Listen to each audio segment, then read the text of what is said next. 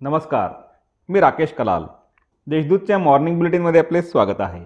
ऐकूया नंदुरबार जिल्ह्यातील ठळक घडामोडी. नंदुरबार जिल्ह्यात पुन्हा अवकाळी पाऊस आणि गारपीट. नंदुरबार जिल्ह्यातील काही भागात शुक्रवारी पुन्हा वादळी वारा व विजांचं जोरदार अवकाळी पाऊस झाला. काही भागांमध्ये मोठ्या प्रमाणावर गाराही पडल्या. या पावसामुळे शेतकऱ्यांचे प्रचंड नुकसान झाले असून वातावरणात गारठा निर्माण झाला आहे. रामपूर येथील घरकुल घोटाळ्याप्रकरणी उच्चस्तरीय चौकशीचे आदेश.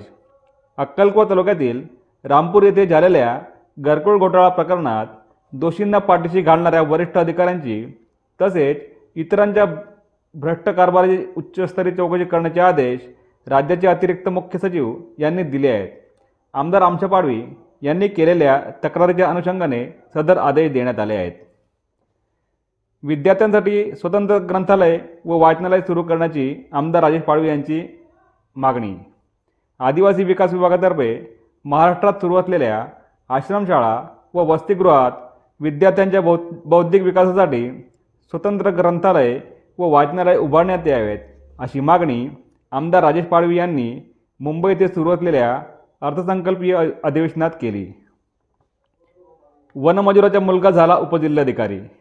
धजापाणी तालु तालुका अक्कलकोवा येथील वनमजुराच्या मुलाने एम पी एस सीच्या परीक्षेत गवगवीत यश मिळवून उपजिल्हाधिकारी होण्याचा मान मिळवला आहे.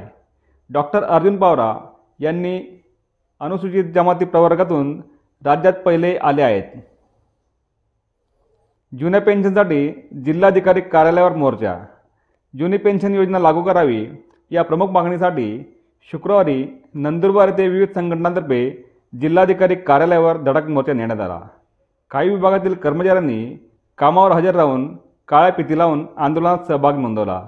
या मोर्चात हजारो कर्मचारी सहभागी झाले होते. हाटमोयदा येथे अपघातात एकाचा मृत्यू.